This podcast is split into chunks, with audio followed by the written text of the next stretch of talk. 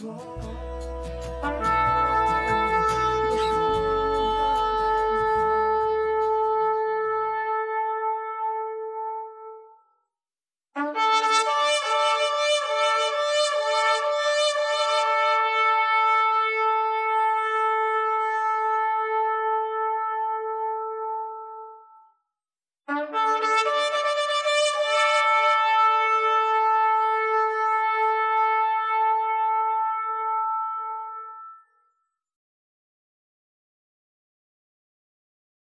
Shabbat Shalom, everyone. Welcome back to another edition of God Honest Truth live stream. We are God Honest Truth, and we are a messianic ministry based out of Western North Carolina. And if you'd like to know more about us, please check out GodHonestTruth.com. There you can find out all types. I'm sorry. There you can find all types of resources to further your education in the faith and also further your faith with our Lord. There you can find audio Bibles. You can find audio teachings, video teachings, article teachings. You can find Hebrew resources to further your Hebrew education, as well as be able to contact us and also connect with us on social media platforms. Go check it out at GodHonestTruth.com. And if you do need to contact us, you can do so do so through any of our mul- many multiple and talks tonight.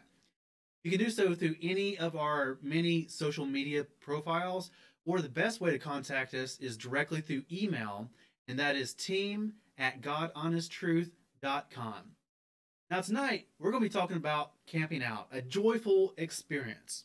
But did you know this is actually a festival or a appointed time that is set forth in scriptures itself? It's called Sukkot.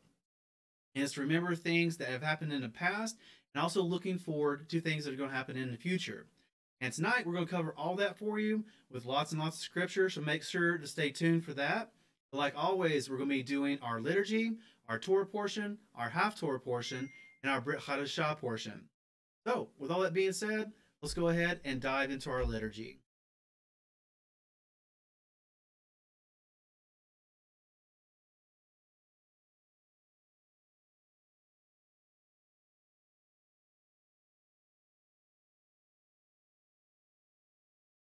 O balevav panima nefesh hudi homiya ate misrak kadima aile zion sofia O lo avda tikvatenu Atikva bashnot alpayim Lahiotam koshi Behartzenu Eretz Zion Verushalayim Lahiotam koshi Behartzenu Eretz Zion Verushalayim.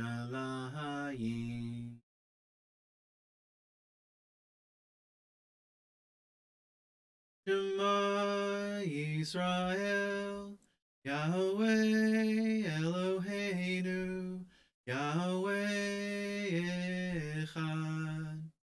Baruch Shem Kevod, Malhuto, Leolam Hear, O Israel, the Lord our God, the Lord is one. Blessed be his name, whose glorious kingdom is for eternity. And you shall love the Lord your God with all your heart, with all your soul, and with all your might. And have these words which I command you this day be upon your heart. And you shall teach them diligently to your children, and speak of them when you sit in your house, when you walk by the way, when you lie down, and when you rise up. And you shall bind them for a sign upon your hand, and let them be frontlets between your eyes. And you shall write them on the doorpost of your house and upon your gates.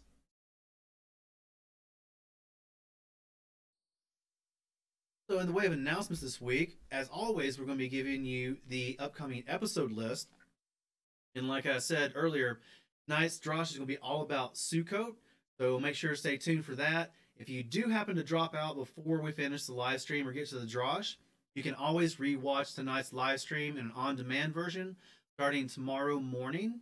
And all you got to do is simply go to our website, godhonesttruth.com, and it should be right there for you to click on. That way you can rewatch the video and you can even go through the drosh slides on your own at your own pace. Next week, really excited about that drosh. It's going to be all about heresy and orthodoxy. Some really important stuff there, so definitely make sure to tune in for that next week at 8 p.m. Eastern Standard Time on Friday evening.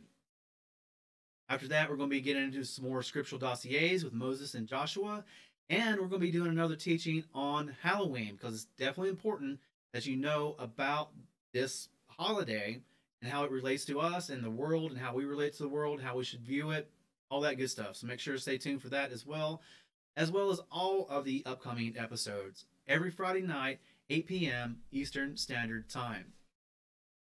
And like always, also, here is your list of upcoming Moedim for the next upcoming year, all the way through Shavuot of next year.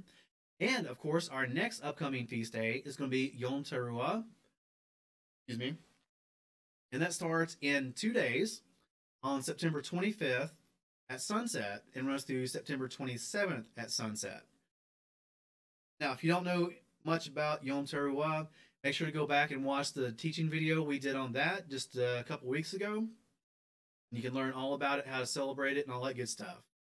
Now, of course, our next upcoming feast day after Yom Teruah is going to be Yom Kippurim. And last week we did a drosh teaching on Yom Kippurim. So if you'd like to learn more about that anointed time or Moed, then make sure to go and watch that teaching from last week. And as always, if you have, oh, almost forgot. There are special scripture readings for most of the holidays, and Yom Teruah is no exception. If you would like to read those special holiday, or sorry, special readings for the Moed of Yom Teruah, here are your special scripture readings for Yom Teruah.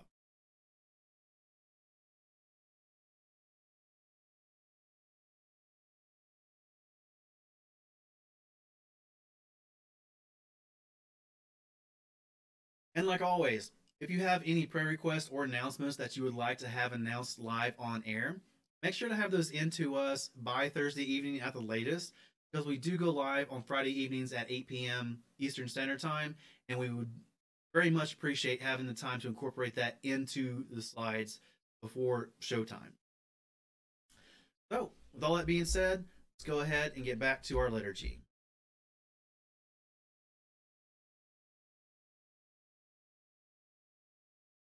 Blessed are you, O Lord our God, who has given us the way of salvation in Messiah Yeshua. He walked among us, filled with your Spirit. The only one who ever perfectly fulfilled your Torah. He healed the sick and raised the dead.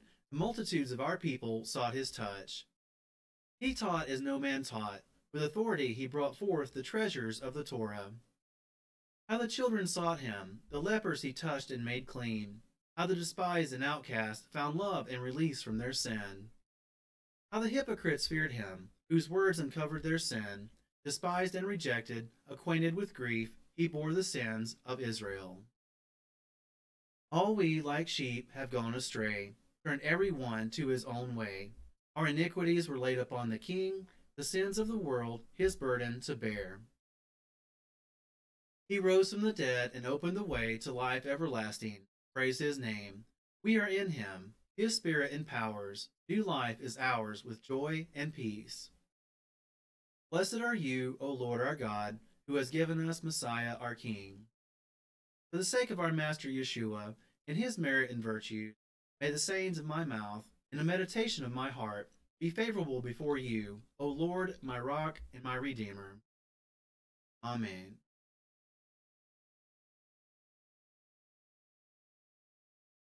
Avinu Shebashamayim, Yikadesh Shemcha. Tavo Mahutecha, Yasa Retzonecha. Haaretz Kaasher Naasa Vashamayim. Our Father in heaven, hallowed be thy name. Let thy kingdom come, let thy will be done, as on earth, so as in heaven. Ten lanu hayom, lachem hukenu. Usalach lanu, erashmatenu ka asher. Tolechim anachnu, ha asher ashmulanu. Give us this day our daily bread, and forgive us our trespasses, as we forgive those who trespass against us. Ve'al tevienu lidei masa, im hatzilenu min hara. Hilacha, hamamlacha, v'hagavura, v'hatifaret, v'olame, olamim. And lead us not into temptation, but deliver us from evil. For thine is the kingdom, and the power, and the glory forever. Amen.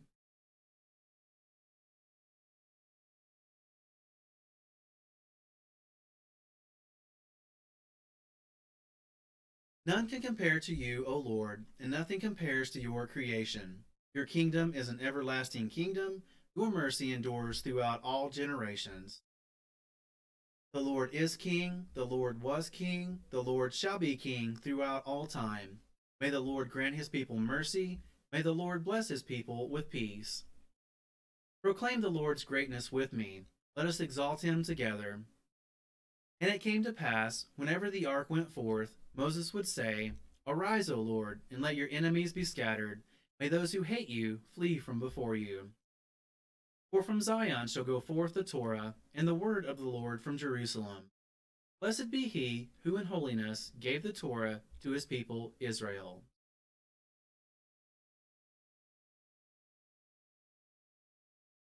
And tonight's Torah portion is going to be Exodus chapter 8, verse 20 through chapter 9, verse 35. We'll give you just a moment to find that in your preferred translation at home if you'd like to read along with us.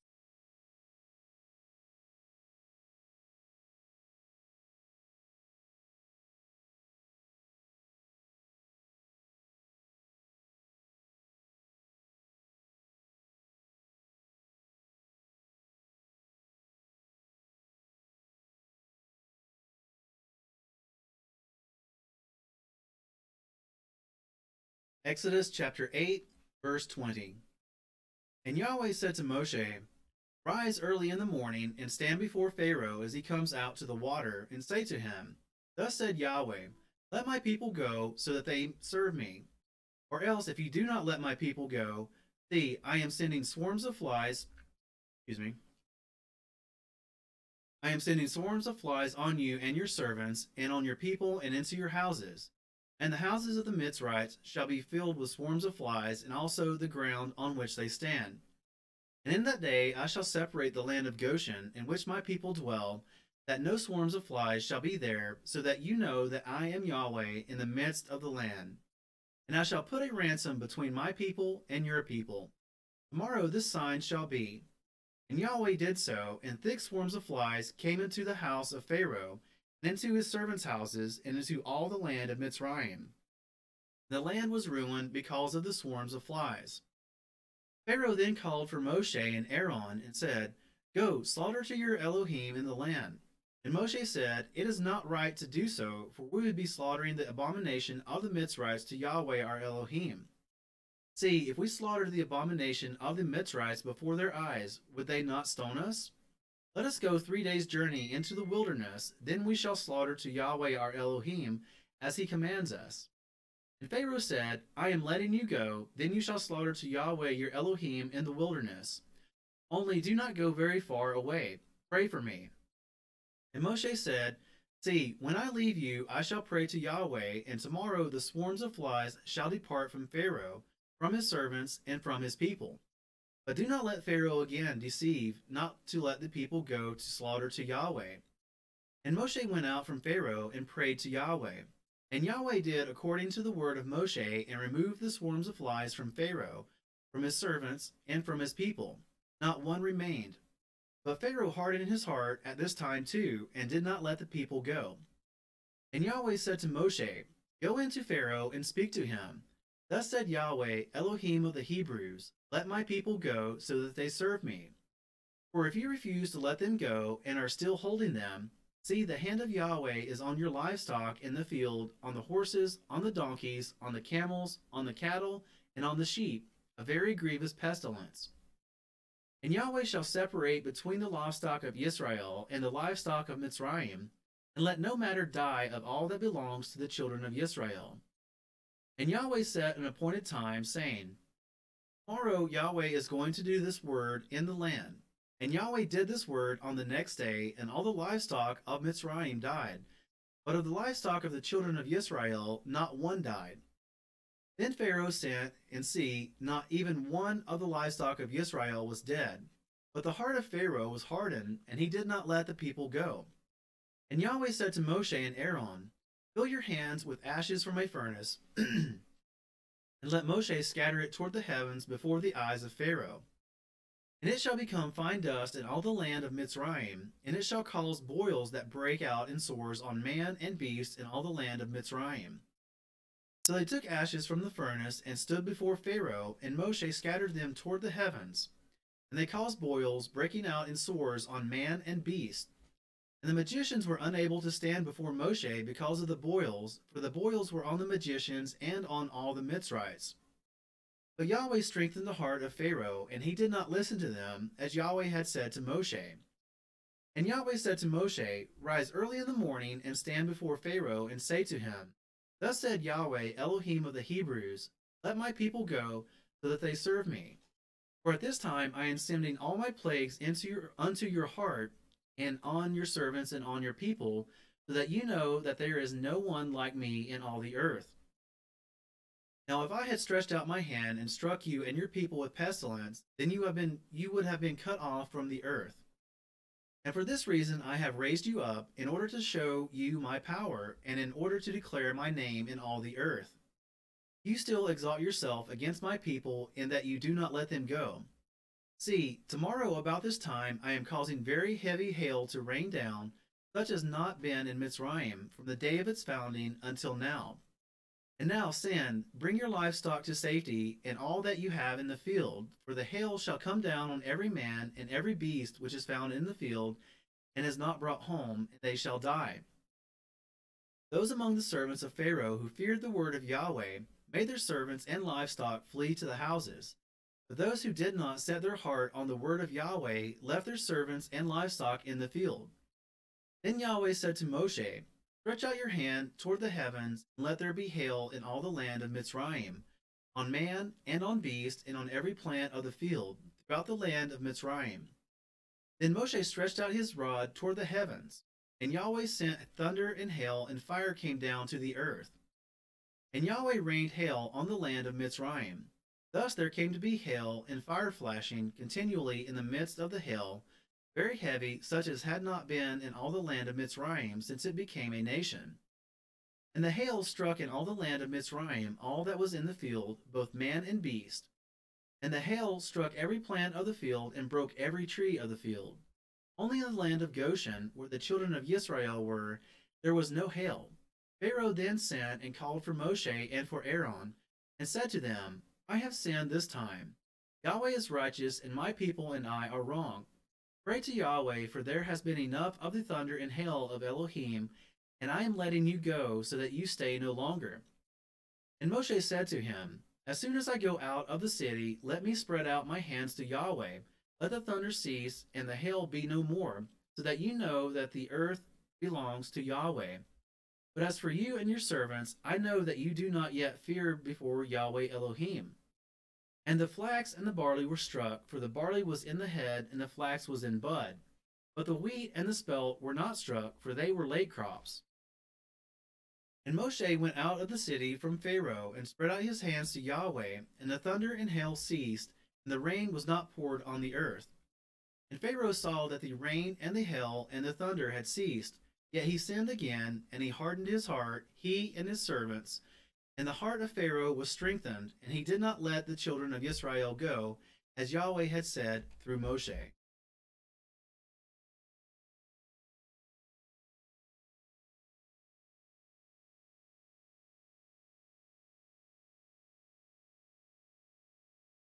Baruch Yahweh, Eloheinu melech haolam, asher natan lanu Torah temet, olam betukenu, Baruch atah Yahweh, Notain HaTorah.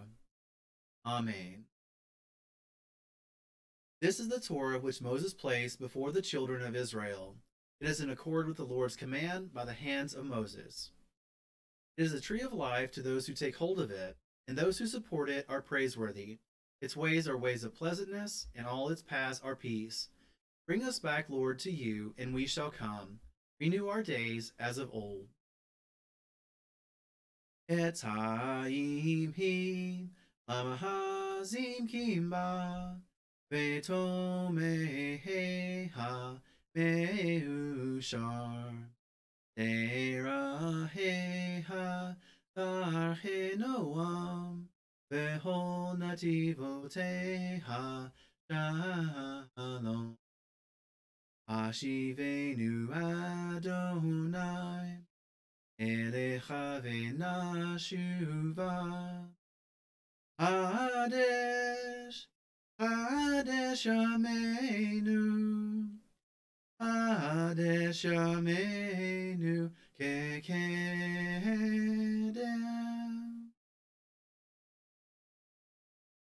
Blessed are you, O Lord our God, King of the universe, who has chosen faithful prophets to speak words of truth.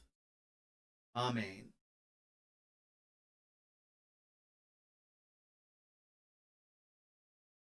And tonight's Haftorah portion is going to be Isaiah chapter 34, verse 11 through chapter 35, verse 4. And once again, we'll give you just a moment to find that in your preferred translation at home.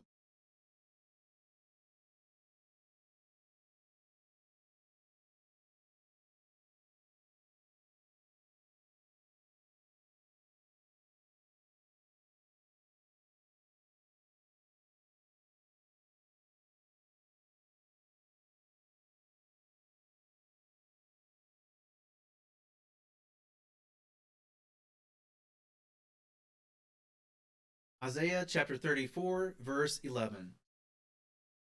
So that the pelican and the porcupine possess it, also the owl and the raven dwell in it. And he shall stretch out over it the line of formlessness and stones of emptiness. Its caves with no one in them is called a rain, but all its rulers have vanished.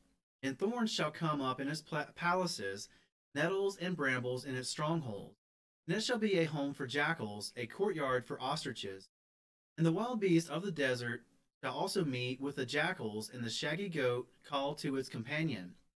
The night creature shall also settle there, and shall find for herself a place of rest. The arrow snake shall nest there, and lay eggs and hatch, and gather them under her shadow. There too the vultures shall gather, each with its mate.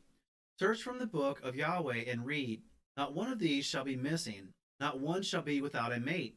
For he has commanded my mouth, and his spirit shall gather them. And he shall cast the lot for them, and his hand shall divide it among them with a measuring line. They possess it forever, from generation to generation they dwell in it. Let the wilderness and the dry place be glad for them, and let the desert rejoice and blossom as the rose. It blossoms much and rejoices, even with joy and singing. The esteem of Lebanon shall be given to it, the excellence of Carmel and Sharon. They shall see the esteem of Yahweh, the excellency of our Elohim.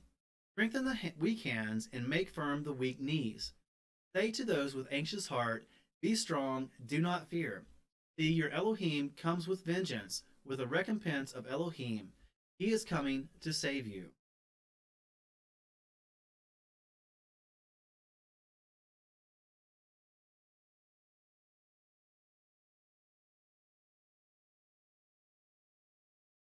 Blessed are you, O Lord our God, King of the universe, who has given us the living word in Messiah Yeshua. Blessed are you, O Lord, giver of the renewed covenant. Amen.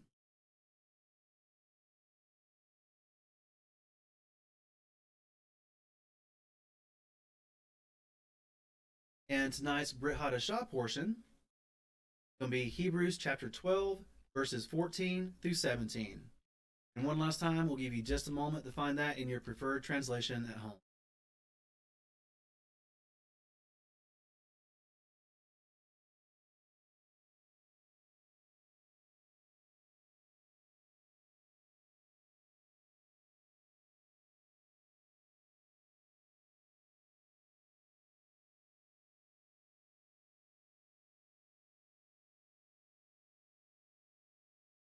Hebrews chapter 12, verse 14.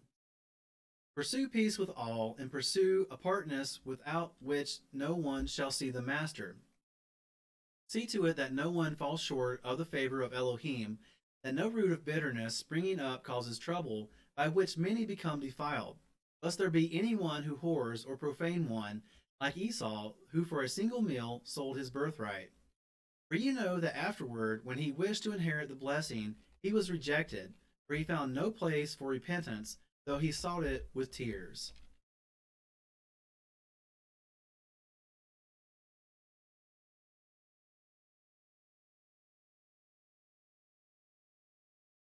Baruch atah Yahweh, Eloheinu melech haolam, asher natan lanu hadavar ha'imet, v'chaye olam betukenu, Baruch atah Yahweh, notain habrit hadashah. Blessed are you, O Lord our God, King of the universe, who gave to us the word of truth and planted life everlasting in our midst. Blessed are you, O Lord, giver of the renewed covenant. Amen.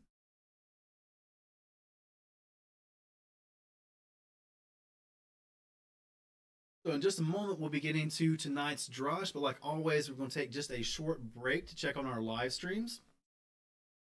And if you've never seen an episode like this before or your first time coming here, we are multi-streaming to YouTube, Odysee, and Twitch. So if one's not working for you, or if you prefer one over the other, then you have your choice of those three. And of course, the best place to watch the God Honest Truth live stream is simply by going to our website, GodHonestTruth.com, and then clicking on the live stream button. There you be directed directly to our live stream. You don't have to go searching through different platforms, going through all the ads and stuff like that. Makes a lot more simpler. Just go to GodHonestTruth.com and click on live stream.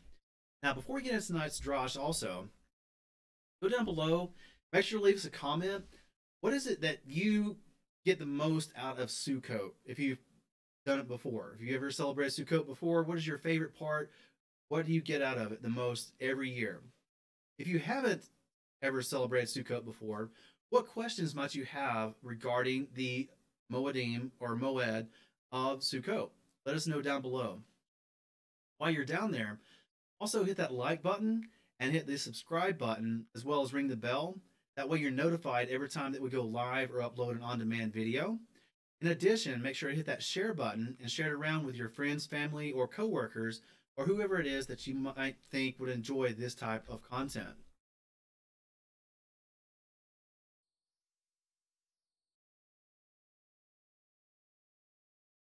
Bring up tonight's drush.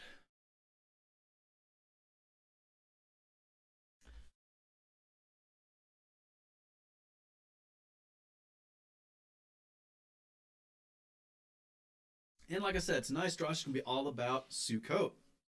Definitely some exciting stuff. Me and my children really love Sukkot, but we like camping out anyway. So of like managing to do something we already enjoy, which is awesome. But Sukkot, what is it? Well, first of all, let's lay a foundation. Let's go over some terminology real quick so you have a better understanding as we go through and talk about this uh, moed of Sukkot. Now, the first thing we're going to talk about is, well, actually just the name. It's called Sukkot or the Feast of Tabernacles. We'll get into some more names here in just a minute, but most often it's called Sukkot. It's the last of the scriptural feast days or Moed of the year mentioned in the Tanakh. Now, there's other other holidays also, like Hanukkah too, that comes later in the year after Sukkot, but Hanukkah isn't established in the Tanakh. That came in the intertestamental times. Sukkot lasts for eight days. In scripture, it's described as being seven days. Eight days. Well, actually, seven days. No, it's actually eight days. We'll get into that in just a moment. But just know that Sukkot is a moed that lasts for eight days. This year, it begins, like we said earlier, on sunset October 9th and ends on September, September 16th at sunset. In addition, the singular word here is going to be sukkah. right? That's the singular word in Hebrew. And that simply means a temporary hut or dwelling. Now, people will go through during Sukkot building all kinds of different sukkah, and we'll be looking at that in just a minute. But the festival is called Sukkot, but what you actually live in is referred to as a sukkah. Excuse me. And like we referenced, Sukkot is the plural of sukkah. So sukkah means tent, Sukkot means tents. But Sukkot is also the name of the Moed, the feast day. And it's also the name of a place, which we'll get into in just a moment as well. During Sukkot, there are various things you do, various things you have, and one of the things that you have is something called a lulav. We're going to be describing that in just a minute, but it's three different types of branches or leafy things, right? All bound together. We're going to describe that more in detail in just a moment, but you find the description or the commandment to wave the lulav in Leviticus 23:40. We're going to be reading some more in scripture later on as well, obviously. Also, in addition to the lulav, you have something called an etrog. Now, this is an awesome thing. I mean, when I first heard about an etrog and saw an etrog, it was amazing. It looks like it's giant lemon. I mean, it's yellow and it's shaped sort of like a lemon, and it's huge, an overgrown lemon. It smells really, really good, but it's a part of Sukkot. One of the things you have that's mentioned in Scripture, and it's called an etrog. We'll show you a picture of that and describe it more in detail in just a moment. Now, those of you who are like me out there and you're nerdy, here's where we get a little bit into the weeds. Sukkah, the singular, which remember is just a temporary place or yeah, temporary dwelling place or booth, something like a tent, like that, right? Comes from Strong's H5521. Now that can mean anything from a temporary dwelling that people stay in to something that animals stay in. You know, it's just a temporary dwelling, right? Or a tent.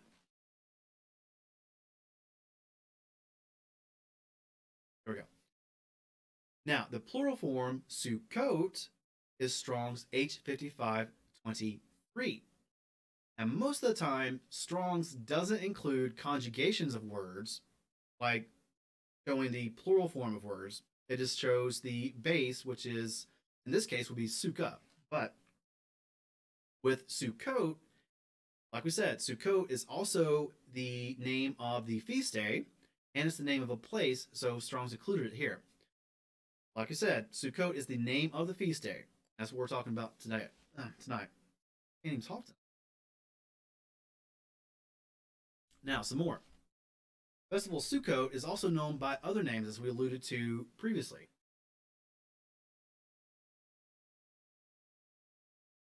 In English, Sukkot is also known or referred to as the Feast of Tabernacles, as the temporary dwellings is sometimes called tabernacle, redwelled.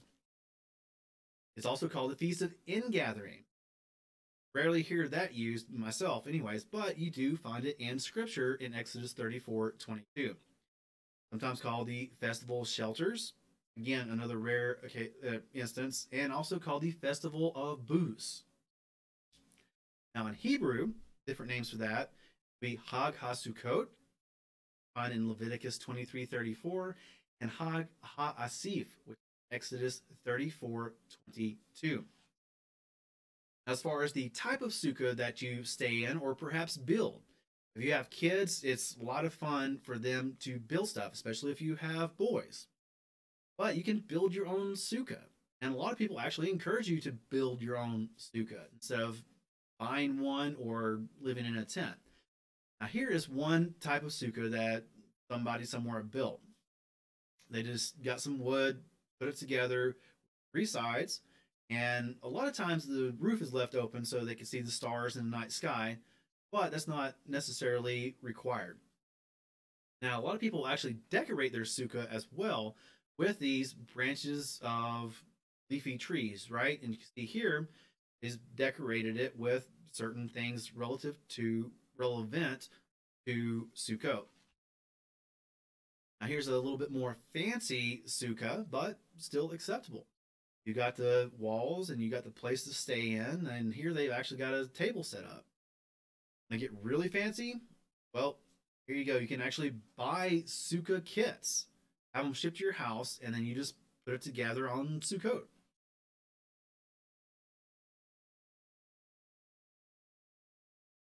But Sukkah kits or the Sukkahs you build can go from anywhere from basic to fancy with electricity, even.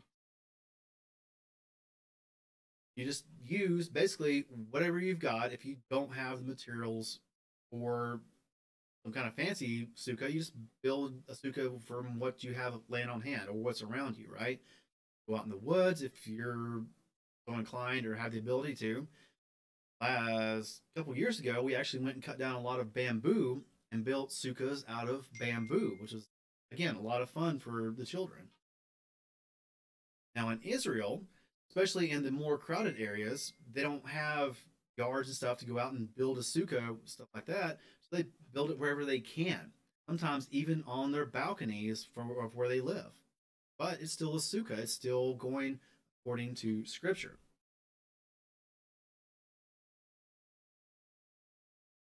Now let's talk about the different things that come along or that are used within Sukkot.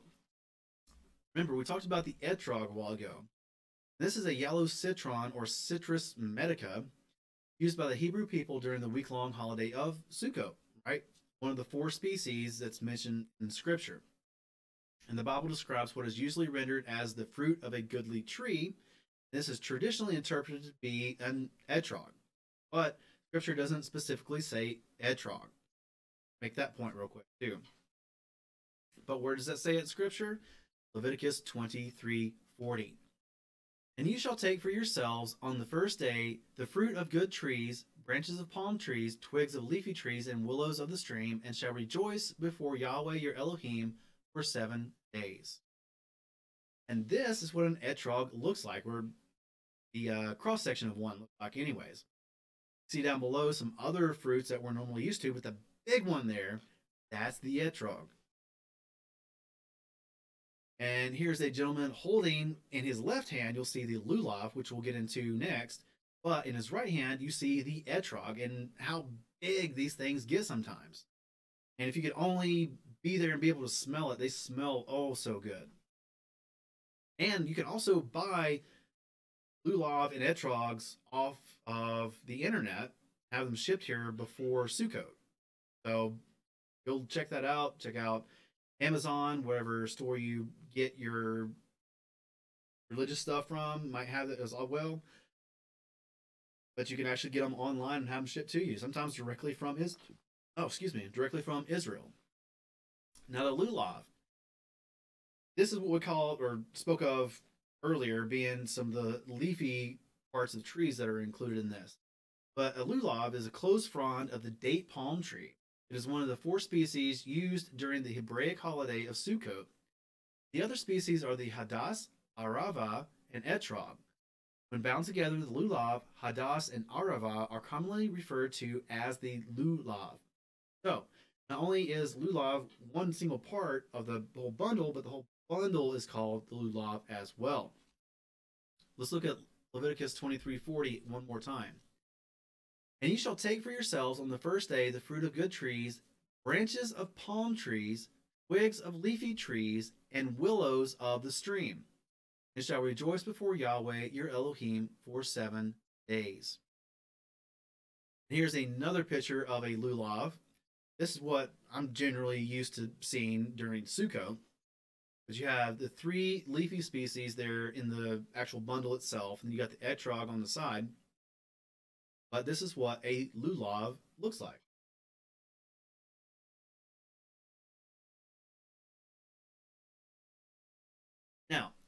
Get into lots and lots of scripture like we always do, like we love to do. What is the first mention of Sukkot in scripture? You're thinking, well, maybe it's when they came out of Egypt, or maybe it's after they got into the land, stuff like that. But no, it's way before they were even in Egypt. Take a look at that. Genesis 33, verse 3 and verse 17. And Yaakov himself passed over before them and bowed himself to the ground seven times, and he came near to his brother. And Yaakov set out to Sukkot and built himself a house and made booths for his livestock. That is why the name of the place is called Sukkot. So one of the places that Jacob stayed or stopped at, he built temporary dwellings for his livestock, and assuming also people that were with him and himself. And that's why that place is called Sukkot, because there he built Sukkah. Make sense? Then let's look at Exodus 12 37.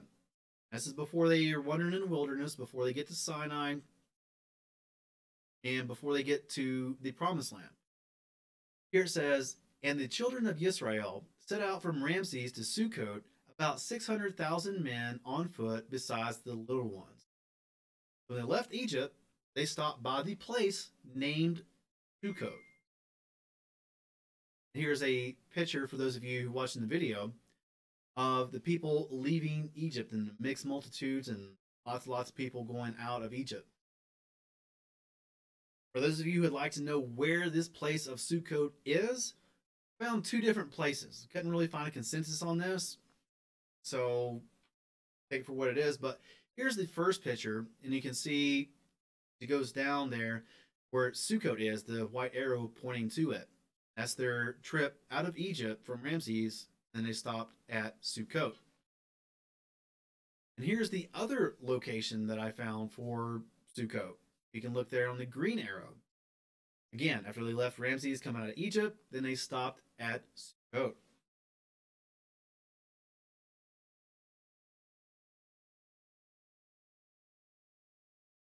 So let's look at where in Scripture Sukkot is actually commanded and described. We find that in Leviticus 23, 33 through 43, and Deuteronomy 16, 13 through 15. Take a look at those verses real quick. And Yahweh said to Moshe, saying, Speak to the children of Israel, saying, On the fifteenth day of the seventh month is the festival of Sukkot for seven days to Yahweh. On the first day is a set apart gathering. You do no servile work. For seven days you bring an offering made by fire to Yahweh. On the eighth day there shall be a set apart gathering for you, and you shall bring an offering made by fire to Yahweh. It is a closing festival, you do no servile work. These are the appointed times of Yahweh which you proclaim as set apart gatherings to bring an offering made by fire to Yahweh. An ascending offering and a grain offering, slaughtering and drink offerings as commanded for every day besides the Sabbaths of Yahweh, and besides your gifts, and besides all your vows, and besides all your voluntary offerings which you give to Yahweh. On the fifteenth day of the seventh new moon, when you gather in the fruit of the land, celebrate the festival of Yahweh for seven days. On the first day is a rest, and on the eighth day a rest, and you shall take for yourselves on the first day the fruit of good trees, branches of palm trees, twigs of leafy trees, and willows of the stream and shall rejoice before Yahweh your Elohim for seven days. And you shall celebrate it as a festival to Yahweh for seven days in the year, a law forever in your generations. Celebrate it in the seventh new moon. Dwell in booths for seven days. All who are native born in Israel dwell in booths, so that your generations know that I made the children of Israel dwell in booths when I brought them out of the land of Mitzrayim. I am Yahweh your Elohim.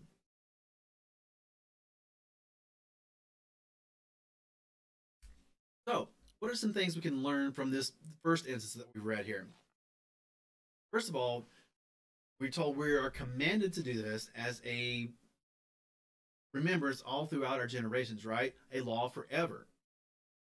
Now, it's called, or it says to dwell in booths for seven days, but also mentioned eight days, right? Go back and look at that. But here on the first slide, it says it happens on the 15th day of the seventh new moon. And the first day, you do no servile work. And then for seven days, you bring the offerings described here. Then it says on the eighth day. So, yeah, there is an eighth day there, even though it says that it's for seven days, right? So it's an eight day festival or feast. Make sure it's going to be a Shabbaton on the first day, And then on the last day, the eighth day, is also a Shabbaton, or a minor Sabbath, not the weekly Sabbath. Even though it could fall on the weekly Sabbath, it's not described in Scripture as the, the weekly Sabbath. But the eighth day should be a set apart gathering and again bring offerings back when the tabernacle and the temple was standing, right? But let's get this point. Lasts for eight days. First day is a Shabbaton, a day of no work. Last day, the eighth day, is also a Shabbaton. And the eighth day is also called the Great Day. Remember that. Eighth day is called the Great Day. That's going to be important in just a moment when we get into some other scripture. that's the first instance, and it happens on the 15th of the seventh month. No work on the first day, no work on the eighth day. Dwell in booths, temporary dwelling places, sukkah, for eight days. And it's a law forever. Now let's look at Deuteronomy 16, 13 through 15. Perform the festival of Sukkot for seven days after the ingathering from your threshing floor and from your winepress you shall rejoice in your festival, you and your son and your daughter, and your male servant and your female servant, and the Levite, and the stranger, and the fatherless, and the widow who are within your gates. For seven days you shall celebrate to Yahweh your Elohim in the place which Yahweh chooses, because Yahweh your Elohim does bless you in all your increase and in all the work of your hands, and you shall be only rejoicing.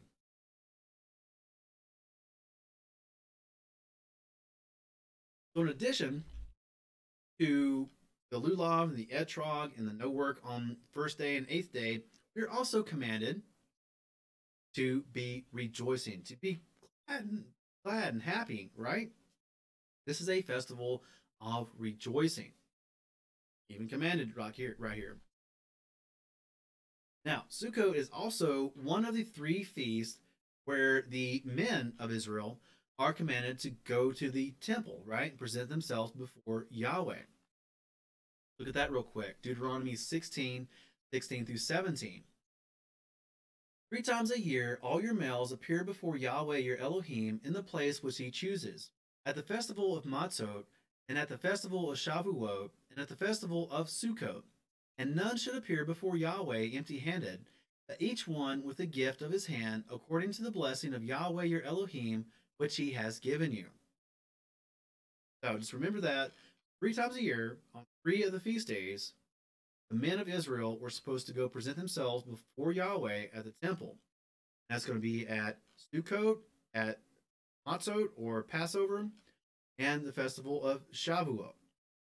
Now that's also important. The festival of Shavuot, and presenting yourselves before the Lord. That is a very important point to remember when reading in the book of Acts and you remember where the Holy Spirit came down, they were speaking in tongues. Remember, the people presented themselves at Shavuot when you read that next time.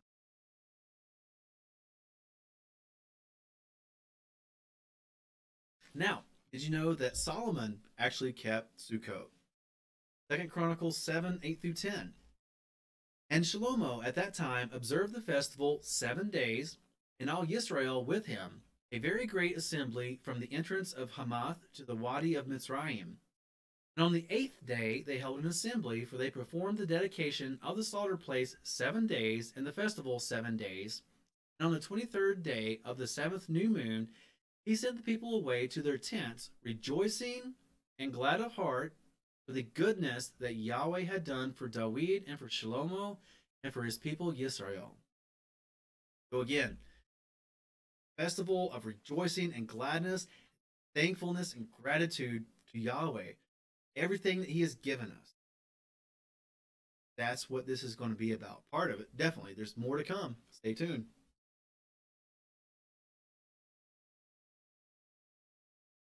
Now, as always, how does Sukkot connect with Yeshua? This is kind of stuff I always find interesting and love to find out. So let me show you exactly how that all connects. John 1, verse 14.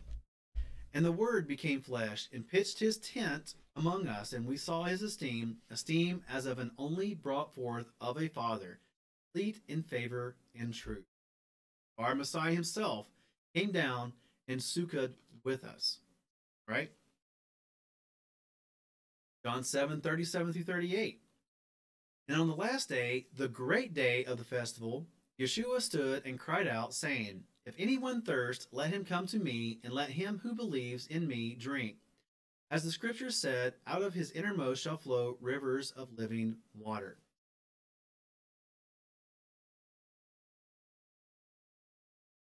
So here we see Yeshua actually keeping the festival of Sukkot. Remember what that last day, the eighth day, is called? Called the Great Day. And here it says, on that last day, the Great Day, Yeshua was there celebrating Sukkot. Now, what about Sukkot and the future? Because these Moedim most always tell us about things or remembrances of things that happened in the past, but they're also pointing toward the future as well. Shadows of things to come, right? So, what about the future? How does Sukkot relate with that? Well, 2 Corinthians 5 1 states, We know that if the tent of our earthly house is destroyed, we have a building from Elohim, a house not made with hands, everlasting in the heavens. Now, you can take this one of two ways. Number one is talk about this tent of our earthly house, referring to our bodies, right? Our bodies are destroyed, get sick, there's ailments, dies. Well, we have a building from Elohim, our new resurrected body that we're going to be given eventually in the future, right? That's one way of taking it. A second way of taking it is also our actual houses themselves. We know they're temporary. They're going to fall and be destroyed at some time. So they're only temporary. But if our earthly houses, actual houses, are destroyed, we know that we have a building from Elohim because Yeshua said he's going to go build a place for us. And in his father's house, there are many rooms, right? We know that the New Jerusalem is going to come down out of heaven at some point. That's where we're going to dwell. We have that building that's made from Elohim. So, two different ways to take this, but my opinion, both definitely accurate. But it's also something important to kind of realize too, because or to keep in mind, Sukkot reminds us that our time here on earth is limited. We know that we're going to die sometime. We all have sinned, fallen short of the esteem of Elohim. But, praise Yahweh, we have salvation through Yeshua. And when we're saved, we will have eternal life when he comes back. But these bodies, they're only temporary. They're temporary dwelling places for our soul. They're like the sukkah that we live in every Sukkot. They're temporary, not permanent, not eternal. But we have that building from Elohim, not made with hands, everlasting in the heavens, that we'll be able to partake of in the future. That's something that Sukkot reminds us of. Matthew 24, 15 through 16, and verse 20. So when you see the abomination that lays waste, spoken of by Daniel the prophet, set up in the set apart place, he who reads, let him understand. Then let those who are in Yehuda flee to the mountains, and pray that your flight does not put, take place in winter or on the Sabbath. So here, Yeshua is telling us, you know, there's going to be hard times in the end times, right? And there's going to be some people's going to have to flee to the mountains. And they're going to have to live in temporary dwellings, sukkah, when they flee. But, you know, those of us who celebrate Sukkot and keep Sukkot, we've had that experience before. It's going to be nothing new for us. So, definitely going to be helpful as preparation for the future, too.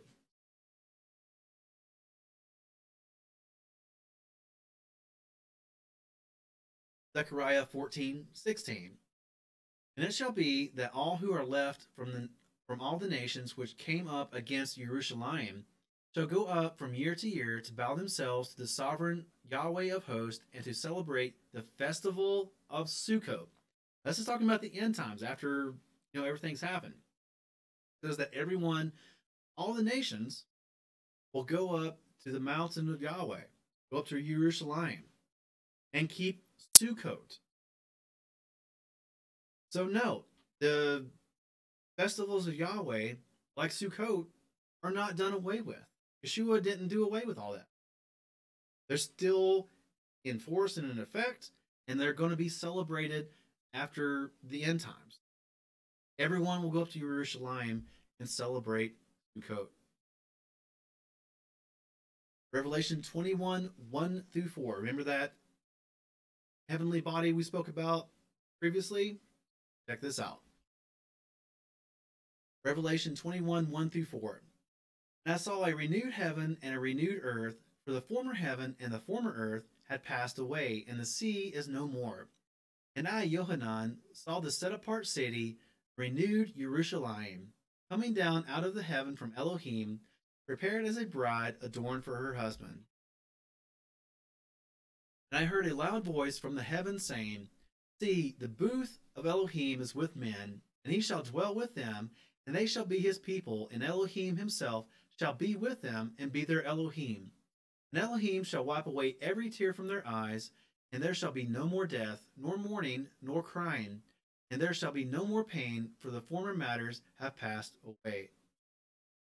So that new building we discussed earlier, that the apostle told us about, right? This here in Revelation is actually describing that physical building, that physical new Jerusalem coming down out of the heavens. Amazing stuff, right? Very amazing stuff. And it's calling it even the booth of Elohim, the sukkah, the tabernacle, right? That's the new building that they were describing before. Now, here's something interesting to kind of think about real quick, too.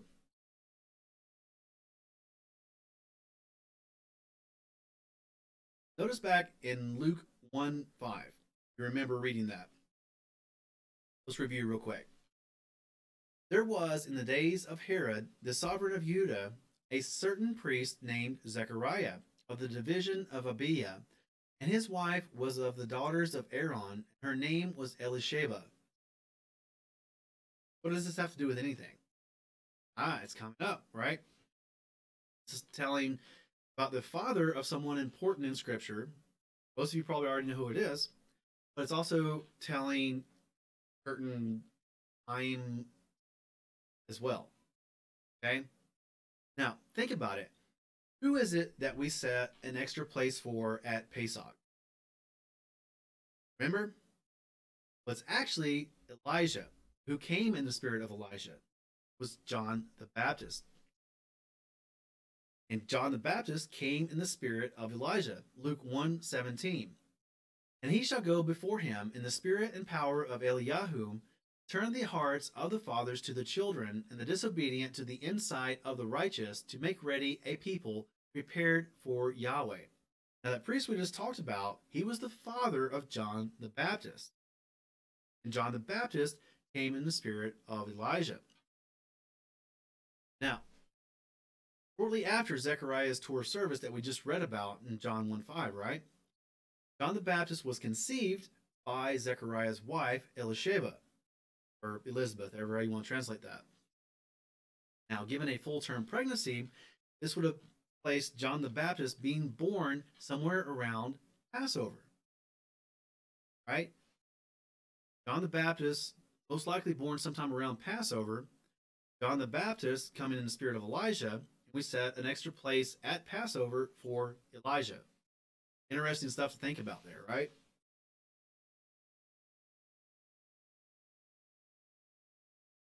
But it gets even better. Check this out. Yeshua, as scripture tells us, was conceived six months after John the Baptist. Right? So it follows that Yeshua was born six months after Passover, which would have been somewhere around John the Baptist's birth, and six months after Passover would bring us right up to Sukkot. Remember, Sukkot happens in the seventh month on the 15th day. Passover happens in the first month on the 14th day. Right? Six months later. So that would place Yeshua's birth around the time of Sukkot. Interesting, right? Now, if all this holds up, that would also place Yeshua's. Uh, let's see, how do we say this? Conception. Hate me, I don't know. But it would place Yeshua's conception somewhere around Hanukkah, which is known as the Festival of Lights. Now, Yeshua himself is actually called the light of the world in John 8 12, 9 5, 12 46, etc. Hanukkah, the Festival of Lights, Yeshua, the light of the world. Quite possible and neat to think about Yeshua being conceived during the Festival of Lights or Hanukkah. John 1.14. This is going to get interesting as well. We've already read this, but check it out again. And the Word became flesh and pitched his tent among us, and we saw his esteem, esteem as an, of, an only brought forth of a Father, complete in favor and truth. Now, the festival of Sukkot is called the Festival of Booths, or tents, or tabernacles, right? And here, especially in some translations, it says that he actually came and pitched his tent among us. And again, if he was born on Sukkot, this is all perfectly lined up. Another way of translating it, the literal or something more literal translation, right? And the word became flesh and tabernacled among us. Interesting way to put it. Young's literal translation, John 1:14. And the word became flesh and did tabernacle among us. Feast of Tabernacles, Sukkot, who tabernacled with us? I need to think about. Now, the Greek word here is skenu, right? It pretty much means the same thing that sukkah means in the Hebrew. It means a tabernacle or temporary dwelling, stuff like that. Now, remember back when we first started on the scripture part of tonight's drosh, we spoke about Jacob, and when he left his brother, he stopped at a place and he built sukkah or booths for his livestock and his people.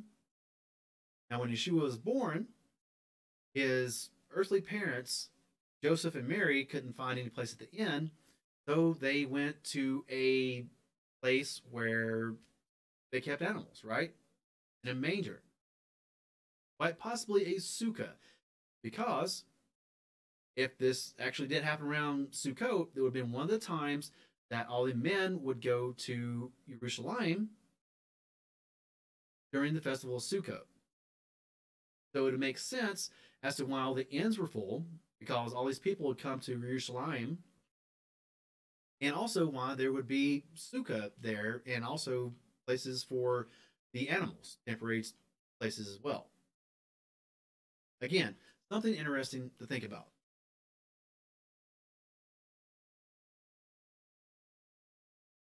But continuing on with the dating or placing a date. You know, let's put it that way. Yeshua was about 30 years old when he began his ministry, right? Interesting thing about being 30 and starting ministries, go back and we looked at Joseph, and he was about 30 when he came into service of Pharaoh. Very interesting stuff. But Yeshua was about 30 years old when he started his ministry. Now, most scholars have come to consensus that Yeshua had a ministry that lasted somewhere about three and a half years. At the end of his ministry, when he was crucified, when he was killed for our sins, that happened on Passover, which means that six months before Passover would have been Sukkot, and Yeshua would have had a birthday if he celebrated his birthdays. Right? Again, interesting to think about. Let's go ahead and continue on placing this date because this might step on some toes, but we need to know this and we need to put this out there. During the winter, shepherds would not have had their herds out there because winter is different in all parts of the earth, right? But winter in Israel gets cold and it gets rainy. And they shepherds wouldn't have kept their flocks out in the field when it's cold and rainy. However, the birth date of Yeshua being around the time of Sukkot would have fit perfectly, right? And it would have been suitable weather for herdsmen and shepherds to have their animals out in the field. And we're told from scripture that shepherds did have their herds out in the field when they saw the angels, right? Now, the average temperature ranging in October ranges from about 57 to 79. You know, not really hot, but comfortable. You could keep your livestock out in the field. Now, the average temperatures for December would range anywhere from 43 degrees to 59 degrees. A bit chilly and on the cool side, right? No matter where you are. But definitely not temperatures you want to have livestock outside with, right? So December, definitely not fitting. Now, December, that part of the year, is also part of the rainy season for Israel as well. Remember, ah, remember earlier we mentioned that December would have been cold and rainy in Israel and would make absolutely no sense for shepherds to have their livestock out in the open and not under shelter. So, December time frame for Yeshua's birth, completely bogus. Nothing really fits with that, and everyone accepts that Yeshua was not born on December 25th. Done, settled, no way to debate it, right?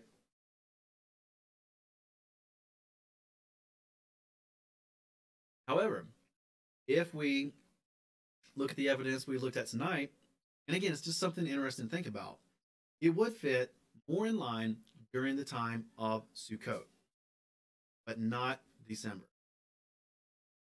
So, how do we celebrate Sukkot? What are the some of the associated customs that go along with that? Well, first and foremost, you want to build a booth or a sukkah or something temporary, or even get a tent and dwell in that for seven days, as much as possible, right? On the first day and on the eighth day, the great day, is a Shabbaton, a Sabbath. You do no servile work on those days. The sukkah are traditionally, like we said before, decorated with the four species the etrog, the myrtle, the willow, the lulav, things described in scripture. But it can also be decorated with other stuff too. Excuse me. Now, Jews will read from the Torah or scriptures just about every single day. Okay? That's a good thing. We should be in scriptures every day, anyways, right? But traditionally, Jews read from the Torah every day on during the festival of Sukkot. Candles are traditionally lit on the first two days at sunset. And this is another thing that's traditionally done by Jews. Not something that's described in scripture, so it's not something we're required to do, but you can do that if you like candles. I like candles. I like candles, not light candles, like candles. If you do also, hey, feel free to light candles, right? Now, meals during Sukkot are traditionally eating eaten within the sukkah itself, part of the experience. You're living in the sukkah, might as well eat in the sukkah as well. So, during Sukkot, traditionally meals are eating eaten inside the sukkah itself. Now, if you don't have anywhere to celebrate Sukkot, you can actually go and connect with other people around the world who do and are willing to share some of their space. You go to the Open Sukkah Project. It's like a Airbnb for sukkahs. And you can find places all around the world. And you can even open up your space if you have extra space for other people to come and pitch their tents or build sukkahs, stuff like that. So it's almost like a social networking for Sukkot. Right? If you don't have a place, go find a place, or if you have extra space, you can let other people come share your space. Very interesting idea.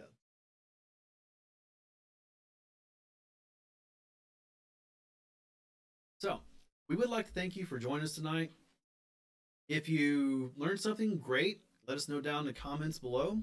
We'd love to know what it is you've learned. If we happen to miss anything, also make sure to let us know down below because we all want to learn together. And while you're down there commenting, make sure to also hit that like button, hit the share button, I'm sorry, the subscribe button, along with the bell icon, and hit that share button, share it around with people. In just a moment, we're going to be doing the Aaronic benediction or the priestly blessing. So if you have anyone there with you at home that you would like to have next to you, go ahead and start gathering them together. And if you've celebrated Sukkot before, let us know down in the comments also what is the best thing about Sukkot? What is your favorite thing? Because personally, me and my children, we just love camping out. I mean, fire gets kind of cold in this part of the world during Sukkot sometimes, but that's okay too. All part of the experience.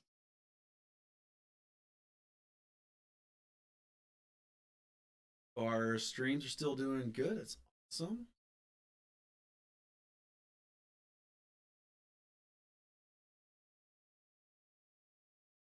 So, now all that's done and said, let's go ahead and get to our Aaronic benediction.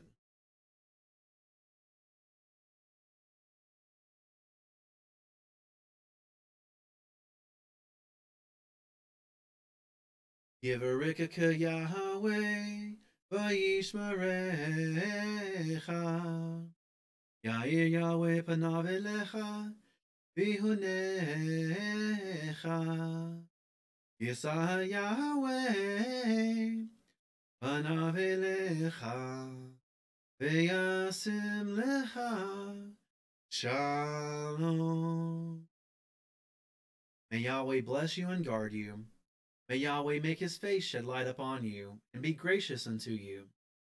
May Yahweh lift up his face unto you, give you peace. We hope that tonight's drosh and service has been of benefit to you. We hope that I'm sorry, tomorrow's Shabbat is a great and restful Shabbat for you. We hope that the next upcoming week is filled with good food, good fortunes, good family, good friends, good health, good spirits. And until we meet again next week, Friday at 8 p.m. Eastern Standard Time, we hope you have a good week, a restful Shabbat. Shabbat Shalom, Shavua Tov. Take care.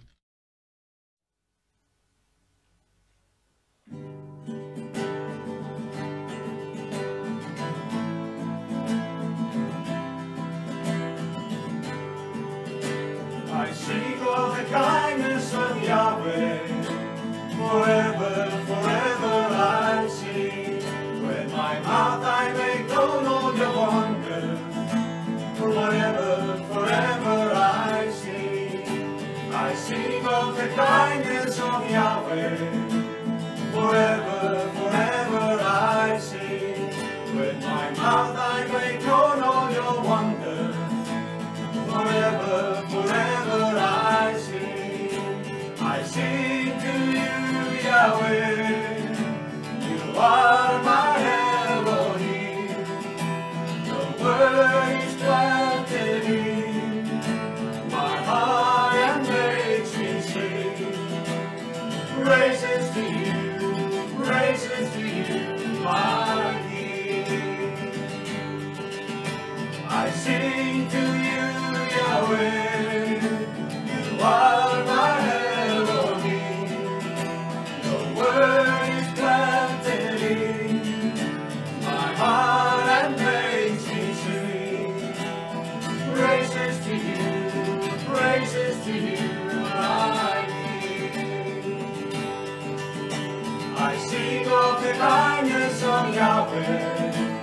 over it.